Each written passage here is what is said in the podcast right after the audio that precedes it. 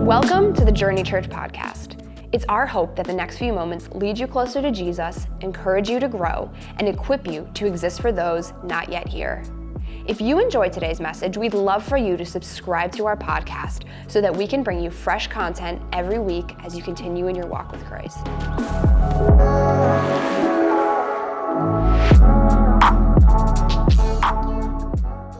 How you doing today? Good, man. I like that. I love, I love 10:30 service. Everybody's awake, caffeinated, rejuvenated, ready to go, right? Do me a favor in Phoenixville. Do you know we have people watching in Montgomeryville as well? Do you know that? Let's do a let's do let's do a Journey Church welcome. Let's welcome them at, at Montgomeryville as well. What's up, everyone? It's good to be with you today. Man, it is it is it's good to be in church. Next week, next week, one of the biggest opportunities we have as a church uh, to invite people is, is next Sunday, right? And so uh, it's Halloween Sunday. How many of you know that? Halloween Sunday. You shouldn't because you're a Christian, and so we don't celebrate Halloween. And so, anyway, but it's Halloween. And so, for years, uh, churches have tried to do things uh, without losing their soul to the Halloween monster, right? Uh, at church. And so, for instance, when I was a kid, we did something called the Halloween, or not, sorry, not, not how, the Fall Festival. You guys ever been to a Fall Festival? Where you didn't dress up in ghost costumes, Harry Potter, Pokemon, none of that demonic stuff, right? No, no, you dress up like Moses, right? Or, or a disciple, or, or blind Bartimaeus, or something like that. So you dressed up as wholesome. So we did Fall Festival. Uh, now churches do something called Trunk or Treat, really cool, being creative. What I have found, in my own opinion, is for us, a lot of times you do an event like that, it actually competes with the Sunday morning instead of complementing it.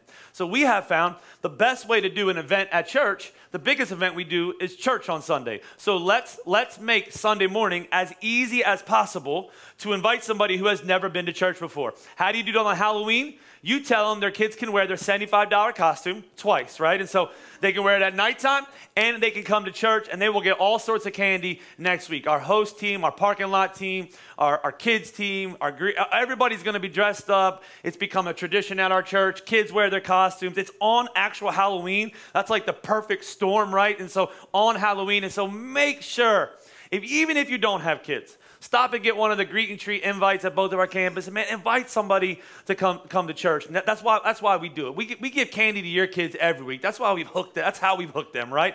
And so we just make, do you, you, when they leave out the doors, did you realize this? The last thing they see is what? A bucket of candy. That is there for a reason. We want the last memory of the church to be this place is awesome. They give me stuff my parents don't want me to have, right? And so, but next Sunday they're going to get so much candy. Invite their friends, man. It's going to be a great time. Even if, even if you invite somebody they can't come, man, fill your car with kids. Fill, fill your car with, with kids. Can, can, are you with me? Not if you're a single dude, you don't fill. But I'm talking about a married. Because one single guy's like, yeah, right, married, no kid, no, no. But if you're married people, you're gonna okay.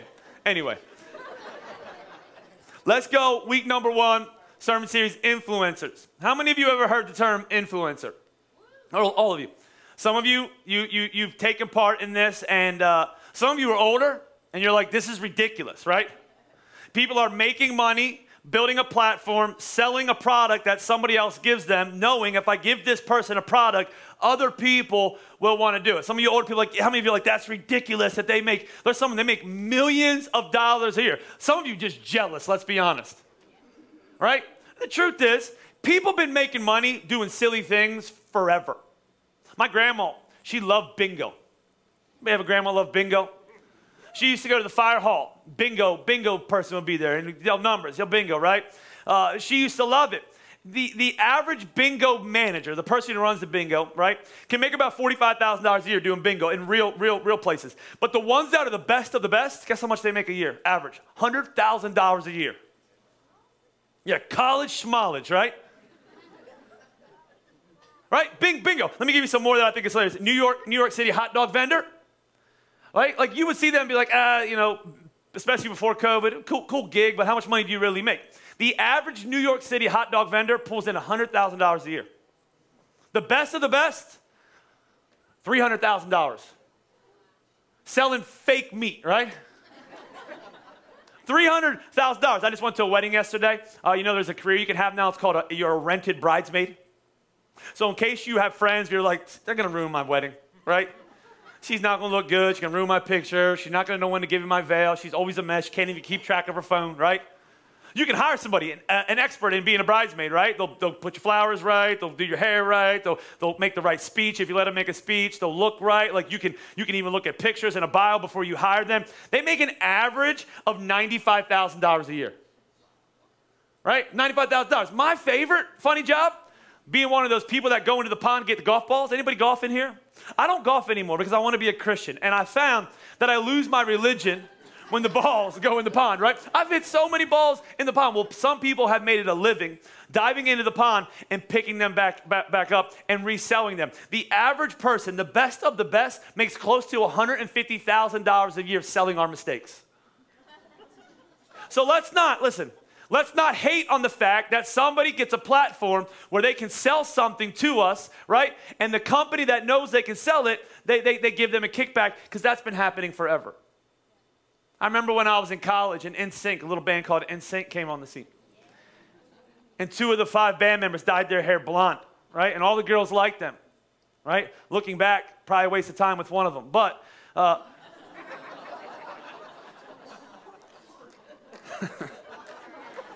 just want to see if you're with me.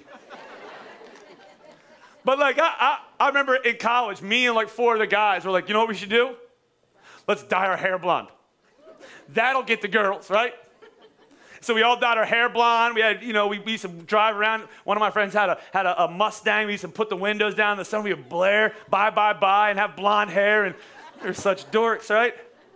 But influence, they, they influence, make you do things that you probably wouldn't do. I remember like some good influences in my life. When I was 13 years old, I went to this event called Promise Keepers uh, with a bunch of overweight, beer bellied dudes from Boyertown old, older men. And uh, I, I, remember uh, up to that point, church for me was something my parents did, and it was for girls. This is what I thought. There's flowers on the stage. We sang Jesus is my girlfriend worship songs. You know what I'm talking about? Sounds like you're on a date with Jesus instead of attacking the gates of hell. You know what I'm saying? And so and, and, and, I just remember as a third, I was like, church is stupid. But I, went to this event. We traveled on this, this charter bus down to RFK Stadium. We were, we were at there. 70,000 men were at the stadium. And, and there was this preachers and these guys were there that I had, I was friends with some of their kids. And so we were teenagers and we were watching them. And it started to rain. Now, if you're at a girls' event and it starts to rain, they cancel it, right? Because there's no cover. It's like, no, we're going to do this some other day. We're going to have a rain date. What do you think happens when it rains and there's 70,000, right? Beer belly, dad bod dudes singing about Jesus. Let me tell you what happened. I remember 13 years old. I'm like, are they going to cancel? This is kind of cold, right? All of a sudden, I turned down the road. I remember their names Ted, Dave. I'm not going to give you their last names, but Ted and Dave, people that I've seen my entire life, all of a sudden, they got their shirts off, right? They're waving them towards Jesus in the air with their hand. And, and at that moment, I realized following Jesus, dudes can do it. I was like, I didn't know you could be a guy like that. Like that, right? And follow, and it, I'm telling you right now, it influenced my life from that day forward. Influence is, is powerful. In fact, I would say like this there, there is nothing that is a better goal for your life as a follower of Christ than having your life be influential. You want to turn around at the end of your life. It's not about stuff. It's not about acquisitions. It's not about accomplishments. It's not about money and possessions. You want to turn around at the end of your life and you want to see a line of people that you have influenced to the point where they're following Jesus Christ. So I want to talk to you about the power of influence. You see, we don't, we don't sell Jesus, we, we share him. And we're encouraged over and over and over again with that goal, right? Watch what it says in Colossians chapter 4. Paul writes to his church that he started in, Col- in the city of Colossae. He says, Be wise in the way you act towards outsiders. What does he say? Make the most of every opportunity. Be influential in the way that you act towards people that are not yet here. We know this is significant because another pastor of another church in Jerusalem says the same thing. P- Peter says it in 1 Peter 2 live such good lives among the pagans that though they accuse you of doing wrong, they may see your good deeds and glorify God on the day he visits. In, in other words, people are going to look at you and think you're weird. They should. Though they think you're weird and think you're odd, they continue to see the influence of your life. And on the day Jesus comes, they're thanking God and they're thanking you for leading him to him. Like your life should look like that. And here is the, the, the ticket. Like here is this is gonna this is gonna this is something you need to remember for the rest of the time we're gonna spend five weeks in this sermon series it's so important this thought you ready for it influence in your life is not given uh, uh, it's gained it's not it's not something that you're given. You, you're given an inheritance. You're given a title. You ever meet somebody that has a title but they're not a leader? You ever meet somebody who's a boss that you don't want to follow? Because titles you can be given. Influence is gained. You can be given inheritance, you can be given an opportunity, but you can only gain influence in your life. So, what I want to do is, I want to spend the next five weeks working you through what I would call the five eyes of influence. I didn't make them up.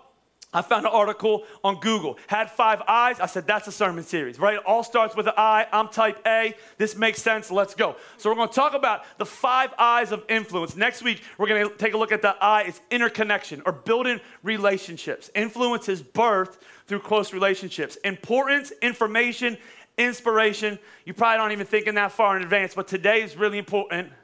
The I's integrity. In- integrity. I want you to think about how ridiculous of what you're trying to sell people is. How big of a change you're trying to bring into somebody's life. You need to lay down all of your own habits, lay down the things you do that are hurting you, come to church, change, follow Christ, be different than the world, raise your kids differently as outsiders that can influence insiders. You're going to think different. You're going to have different opinions. You're going to have different thoughts. You're going to be going somewhere different. Let's go. It's so good. What you're trying to sell them, right? And then you look at them and you're and they see you and they're like, "Yeah, but but your life doesn't look much different than my life." Like when you get into stress, you act just like I do when I get into stress. When you park, you park the same way I park. When you're at a restaurant, you act the same way that I act. When you talk, when you're having, like, you talk the same way that I talk. And I know what you want me to do, but what I see you doing doesn't look like it's that good. Nah. See, the interesting about integrity and why it's so important is I want to work you through what I call the integrity equation. Influence is earned in your life by building trust with other people. You, you understand? It takes years to build trust, it takes a moment to lose it.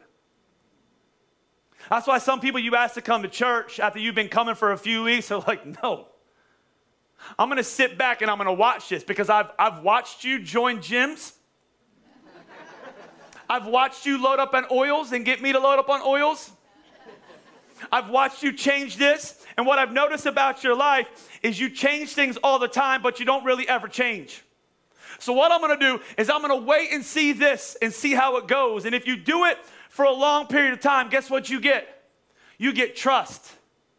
Trust is earned through consistency, and consistency is the simplest definition of integrity. The simplest definition, and actually, there, there's, a, there's a math term, it's called integer, right? Don't, don't look at me like I'm smart. Taylor told me this. And so, but integer means a whole number. It, it, that's where we get integrity from. You, you are who you are, who you are. You who you are when no one's watching. You're who you are at church. You're who you are when you're driving. You are who you are. If you want influence, you have to earn trust. Trust is earned through consistency. Consistency is the simplest definition of integrity. I want to show you this in the life of Christ as we kind of build this, build this together. Because what I found is most people are not. I'm not talking about perfection, by the way. What I'm talking about is the desire to become more and more like Christ. It's called holiness. I want my life, I want my attitude, I want my heart, I want my marriage, I want the way I drive, I want everything to look more and more and more and more like Jesus. Why? Because people are watching me, my life is on display, and I want to have influence and pull them towards Jesus. And I want to show you this story about Jesus. Now, if you were here a few weeks ago, I, I talked to you about the baptism of Jesus. You guys remember that? I said, Jesus, we don't know much about the first 30 years, just a few things. We know a lot about year, year 30 to 33. We know he died when he was 33. We know about different elements of his life, different miracles. We know before he started his ministry on this earth that he was baptized in the Jordan River by John the Baptist. We know that heavens opened up and the voice of God said, This is my son whom I'm well pleased, which I told you is foundational to being success, su- successful in your walk with Christ. And, and here's why you're, you're gonna go, it's not gonna get easier, it's gonna get harder when you follow Christ. Like for Jesus, he's going to leave the, the, Jordan River and people are going to get mad at him. They're going to get angry at him. They're going to abandon him. They're going to wipe their hands of him. They're going to be disappointed in him. And he's going to consistently go back to the Jordan River. And what is he going to hear? You're my son. I'm well pleased. You're not living for the approval of man. You're, you're approved before you've ever done anything. It's really, really important. Some of you have never felt the approval of God and you live like you're searching for it constantly asking somebody to applaud you, like you, see you. That's why you can't do anything without anybody not knowing that you did it. You know what I'm saying? Like before you do it, you're like, how can I pose for social media to put this on? That's how you know you're not living fully approved. Because when you're living fully approved, you are fully aware that His eyes are on me, that He's a rewarder of my life, and I'm just gonna trust Him. I'm gonna do the right things, I'm gonna put my life in His hands. What you don't know maybe about the life of Christ, as soon as he comes out of the water, the Bible says that he goes for 40 days in the wilderness and he fasts and he's tempted by Satan. And here's why this is so important. Before you handle a public platform, you first need to be successful in private. Before you can handle what God wants, you ever see like somebody in your life You've seen it. Like people, they get, they get big platforms and God does big things and then they mess it all up. How do they mess it all up? Before you can handle the big things God wants to do in your life, you need to find success when nobody's watching. Watch what the Bible says in Matthew chapter 4. Then Jesus was led by the Spirit into the wilderness to be tempted by the devil. After fasting 40 days and 40 nights, he was hungry. Why'd you even say it? We already know it, right? I didn't eat breakfast. I'm hungry. Like he's he's hungry. Like thank you, Matthew. Right? And so the tempter came to him and said, "If you're the Son of God, tell these stones to become bread." Right? If I haven't eaten for 40 days, this is an easy test for me. I'm not making bread. I'm making steak right there. But he says, "Make it bread." Jesus is written. He says, "It is written." Man shall not live on bread alone, but on every word that comes forth from the mouth of God. Then the devil took him to the holy city and had him stand at the highest point of the temple. If you are the Son of God, he says, throw yourself down, for it is written. So here Satan starts to use the word of God. It's written. He will command his angels concerning you. They will lift you up in his hands so you will not strike your foot against the stone. But Jesus answered him, Don't put the Lord your God to the test. Again, the devil took him to, to the very high mountain and showed him all the kingdoms of the world and their splendor. All this I will give you if you will bow down and worship me.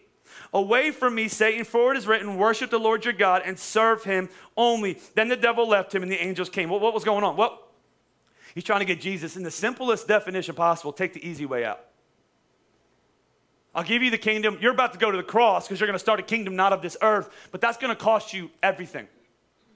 So instead of going there, instead, like let, let's just cut a corner here because he knows if he cuts a corner here, he'll never get to where God wants him to go, which is the salvation of all mankind cut a corner. This is the problem with integrity. In our world where we constantly are under the assumption about our reputation, build your reputation, build your reputation, build your reputation. What's your reputation? It's what other people see when they're looking at you. Your integrity is who you really are. Your integrity is what allows you to have influence in your life. So let me just give you four thoughts that I think Jesus would have struggled here with, that I've struggled in my own life with. Here's moments in my life where if I'm being honest with you, I allowed my integrity, my wholeness to be taken from me. Number one is this, is oftentimes I'll sell out my integrity when I'm tired. When, when, when I'm tired. Think about it. Why didn't you go to the gym this week? Was your leg broke? What, what did you tell yourself? Come on, work with me. What'd you say to yourself? I'm tired. I'm not sore. I'm not staying home and praying and fasting, right? I'm tired. Why did you yell at your kids the way you spoke to your kids? Why did you lose your temper? Well, two reasons. They're dumb. What's the real reason? I'm tired. How come you how come you and your spouse got into a fight this weekend? You said things that you don't mean to them, and even though you said them, you justified them by saying what? I'm tired.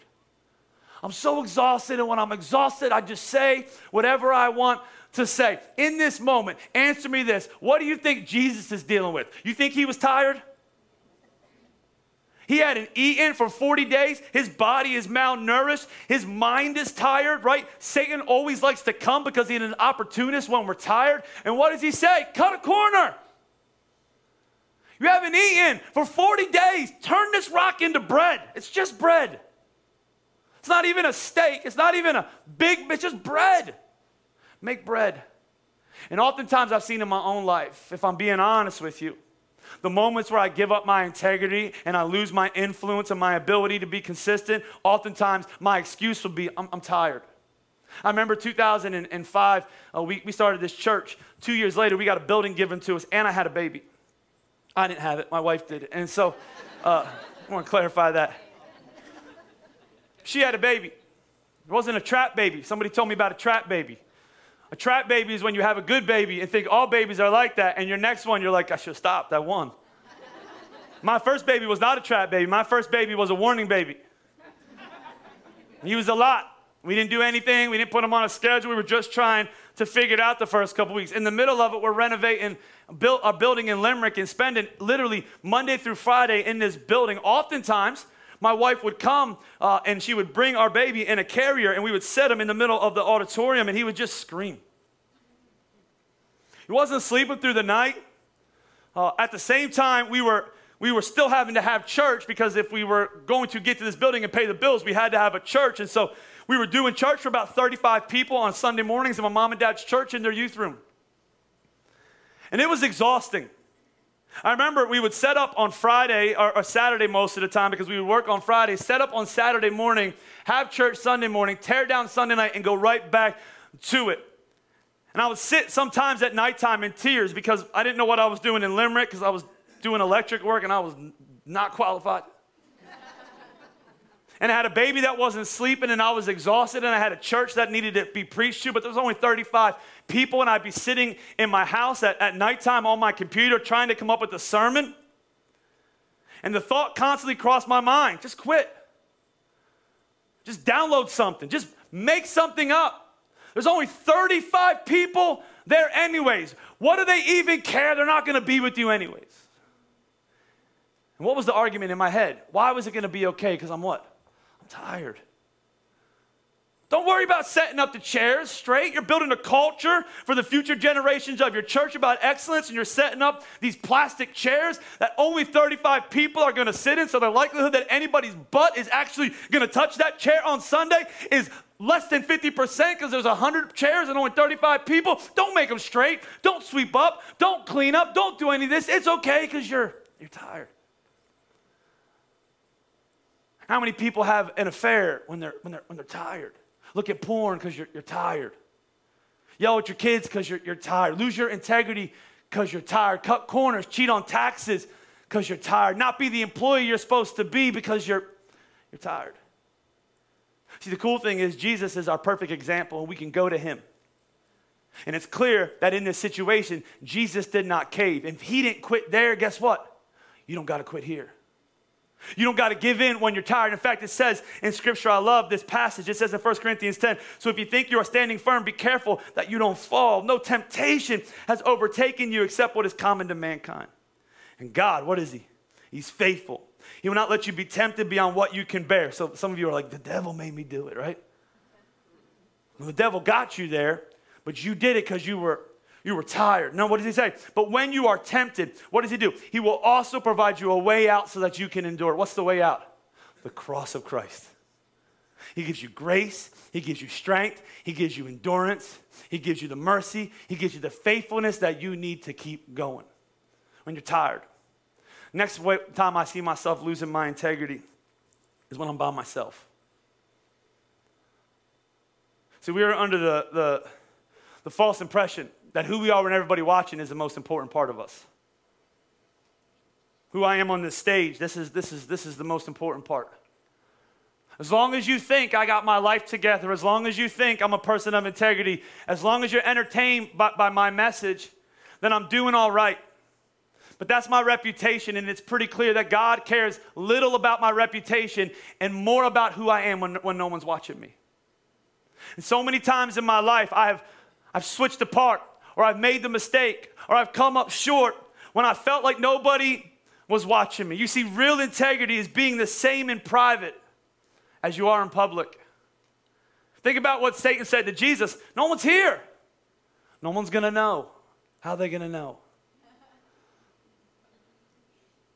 No one, no one will know. No one will know if you make bread. No one will see if you cut corners. Nobody's here. It's not going to affect your following. They're not here. But Jesus was different. Jesus realized that who he was in private was also who he was in public, that he was one, that real integrity is doing the right thing no matter who is watching, that making decisions that you'll, that you'll make, that, that, you, that you're okay with, that nobody will ever notice that you make. John Wooden said this he said, The true test of a man's character is what he does when no one's watching him. See, my integrity has been tested the whole time I've been a pastor. I remember even earlier, 2002, I was a kids pastor.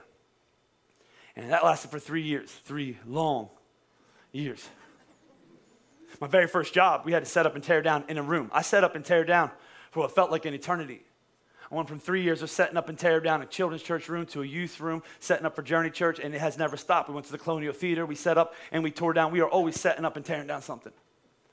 And I remember in that room, as I, I, was setting up, and often was on Saturday as well because it was a borrowed room. I was setting up in this room. I was putting this, this styrofoam set that I had made, this puppets where I did puppets and all this is a whole nother story. And so, but as I was setting up, I would consistently hear from Satan, this, doesn't matter.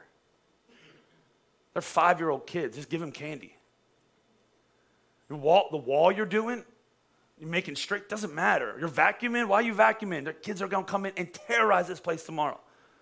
The chair, chairs, always making the chair straight. And I, I, I remember going back, what's integrity? Integrity is doing the right thing even though no one is watching and nobody even knows that you did it in the first place. Integrity. N- number three, let me give you three more, or two more, sorry. So like three, two more. Number three, when we're trying to live in the gray. This is what Satan does here. And I, I got to be honest with you.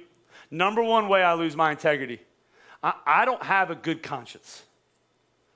You know, you know what that is? That's when you do something and then your, your conscience or the Holy Spirit says, hey, you shouldn't do that. And you're like, it's fine. Like I just, for my whole life, I've been like, I've been kind of a gray person.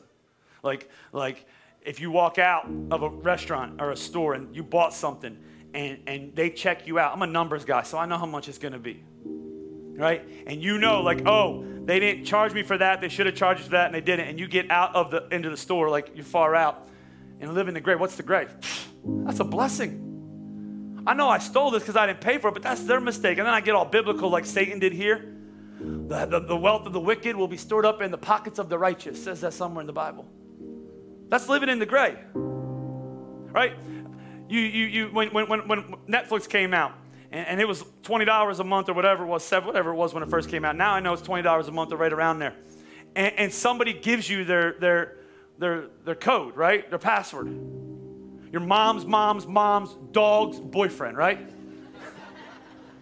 You're like, it's fine. It's fine because because because Netflix has all the money they need in the world. And I can do it.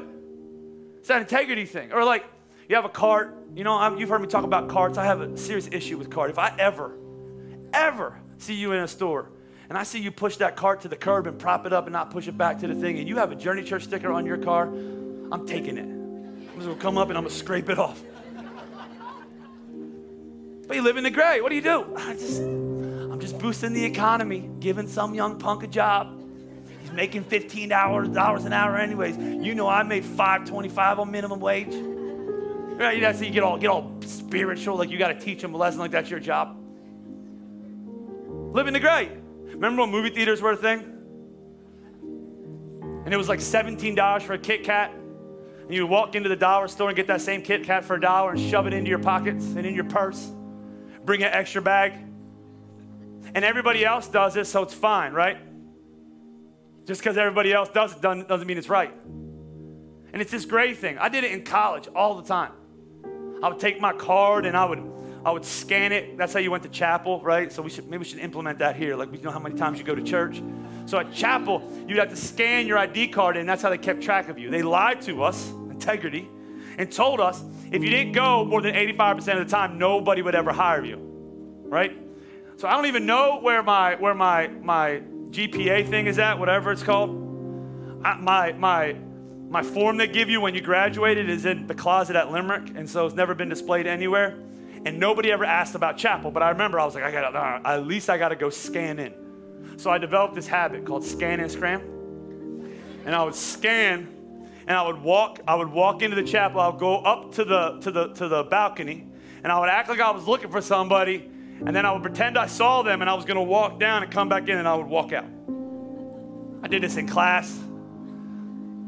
They would take they would take roll, and then they would start praying. And we were in Bible college. They, the, the professors would pray for 35 minutes of the 50 minute class. And they would start bowing their head and oh Lord and all this stuff. And as soon as they closed their eyes, I would get I'm not even, I would get on my hands and knees like an army person, and I would shimmer out of the class. And I just lived in the gray all the time. It's just who I was. Until I married a black and white person. She ruined everything. And, and you see it in Scripture. What, what does Satan do? He quotes Scripture. Hey, man, jump down. The angels will catch you. It says it somewhere in the Bible. I read it one time. Jesus, I'm not going to put him, God, to the test. I'm, I'm here to go through this. I'm coming out on the other end. Get away from me. But so many times we, we live in the gray, not understanding you either have integrity or you don't have integrity. You know what another time that I've lost my integrity is? When I've said I was going to do something and my commitment to what I was going to do ended up costing me. You ever been there? Like, I'm going to do this, and then it gets costly. You're like, never mind. Never mind, I won't do it. And I remember years ago, some, there's some things my dad has said to me, my mom, that, that I literally, I was like, I, I, I just hear it in my head. And, and years and years and years ago, those classes that I was sneaking out of college, I ended up having a semester where I, I dropped out of, I, had, I started with six classes. I dropped out of three, and I finished nine, nine, nine credits with a D average. Bible college.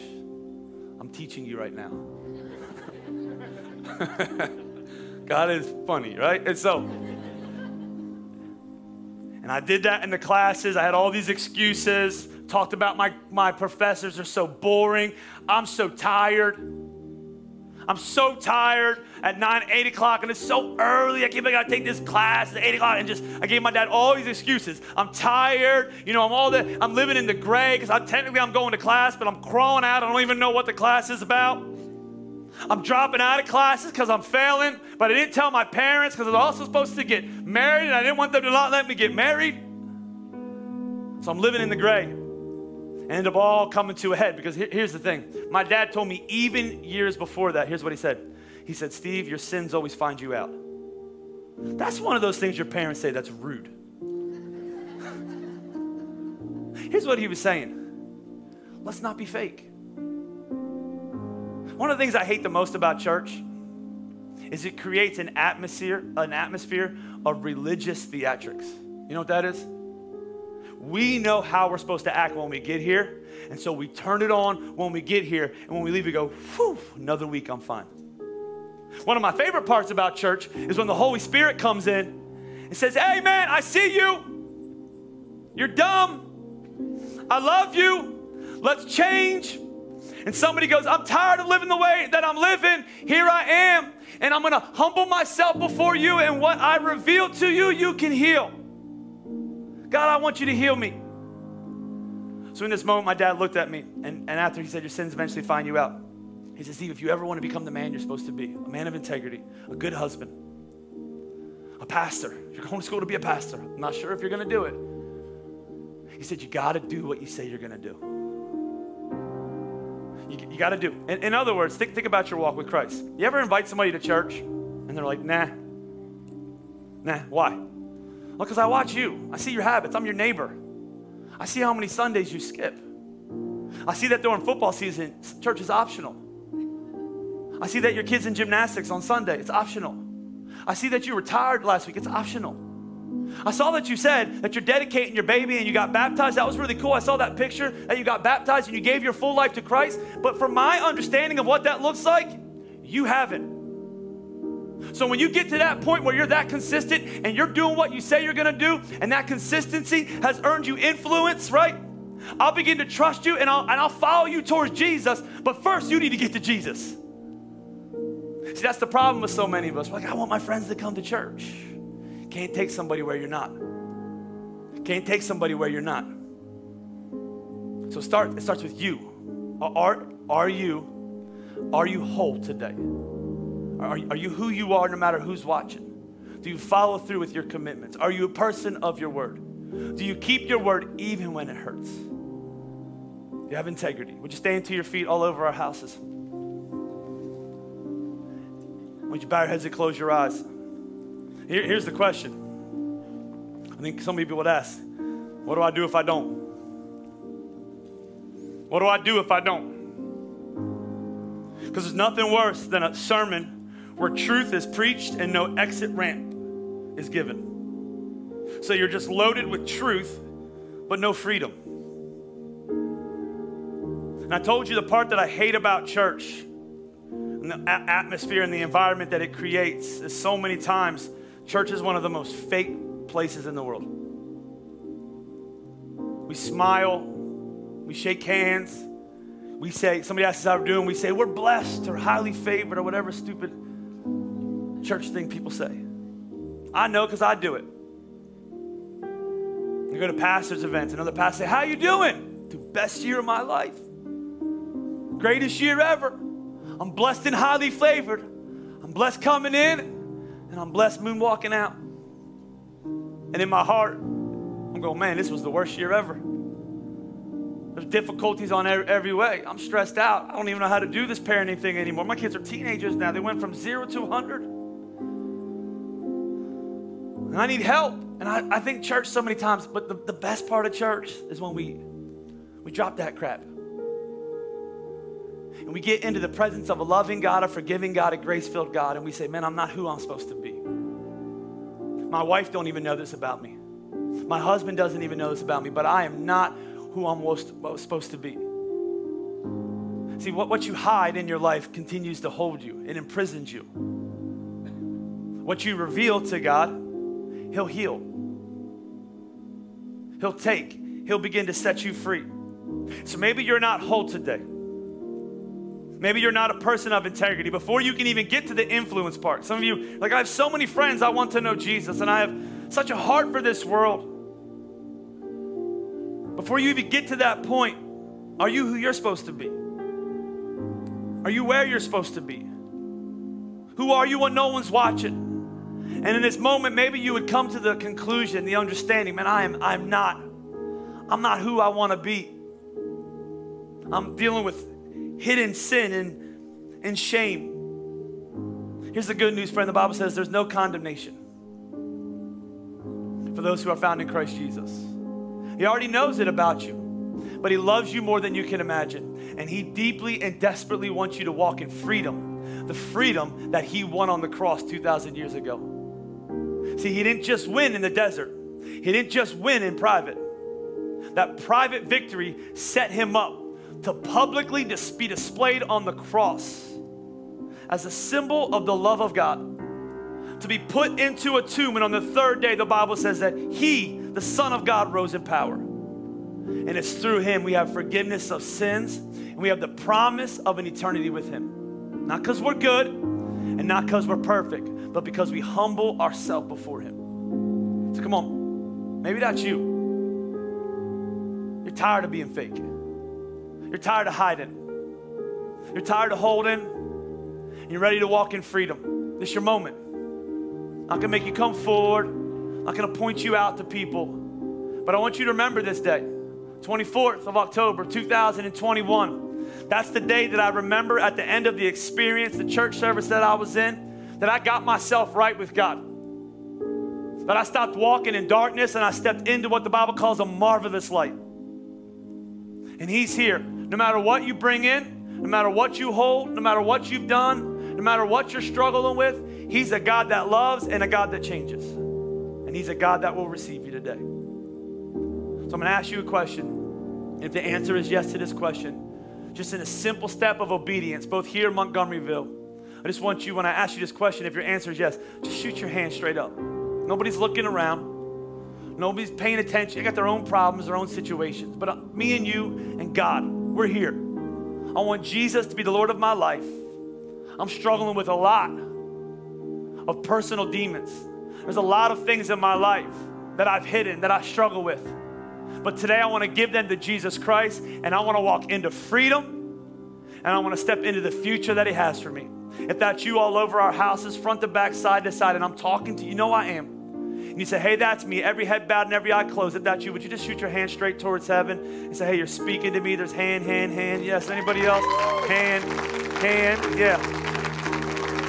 Another hand.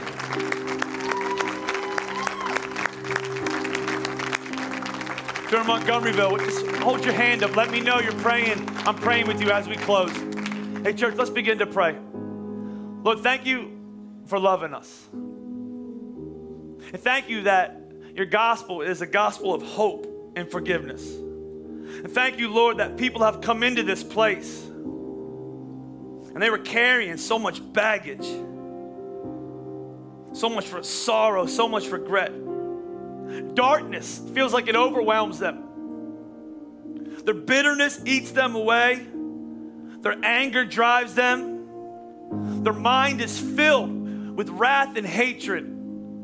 But Jesus, we step out of the way and we allow you to come into our lives right now. And Lord, your spirit right now is filling us, right now. And when your spirit comes in, Lord, grace and love and mercy and hope, they fill us up. Lord, where there was hopelessness, Lord, you're restoring and you're setting free. Lord, we're giving you our baggage. We're giving you our sin. We're, we're, just giving it to you today and we're stepping in. And the Bible says that in this moment, by faith in Jesus Christ alone, we become a brand new person. The old is dead and gone. A new day has come. And so when we leave this place, what was true of us when we got here, no longer true of us. And give, give you everything that we are. Lord, not only are you going to save us, but you're going to work through us. Lord, thank you for this church. There's nothing more significant in our lives than influence. Lord, it starts with integrity. So, Lord, would you develop a church that is filled with your integrity, that, that, that lives our lives, both, both as followers of you here in church, but even more importantly, when we walk out of these doors. In everything we think, everything we say, everything we do, we want to reflect you. Lord, it's not just so we can become religious or better. But Lord, we want to make an impact on this earth. We want to impact the people that work with us, the family that we have, the schools that we're in, the people that we drive by, everywhere we go. Jesus, we want to bring you. Thank you, Lord, for this opportunity. Thank you for this calling. Thank you for this mission. Thank you for continuing to build this church. In Jesus' name we pray. One more time, let's shout amen together. Let's clap together all over this house. Thank you for taking a few minutes out of your day to listen to our podcast. If you decided to give your life to Jesus after hearing this message, or want to learn more about how you can join us in person, visit jrny.church for more resources or to find a location near you. Have a great rest of your day.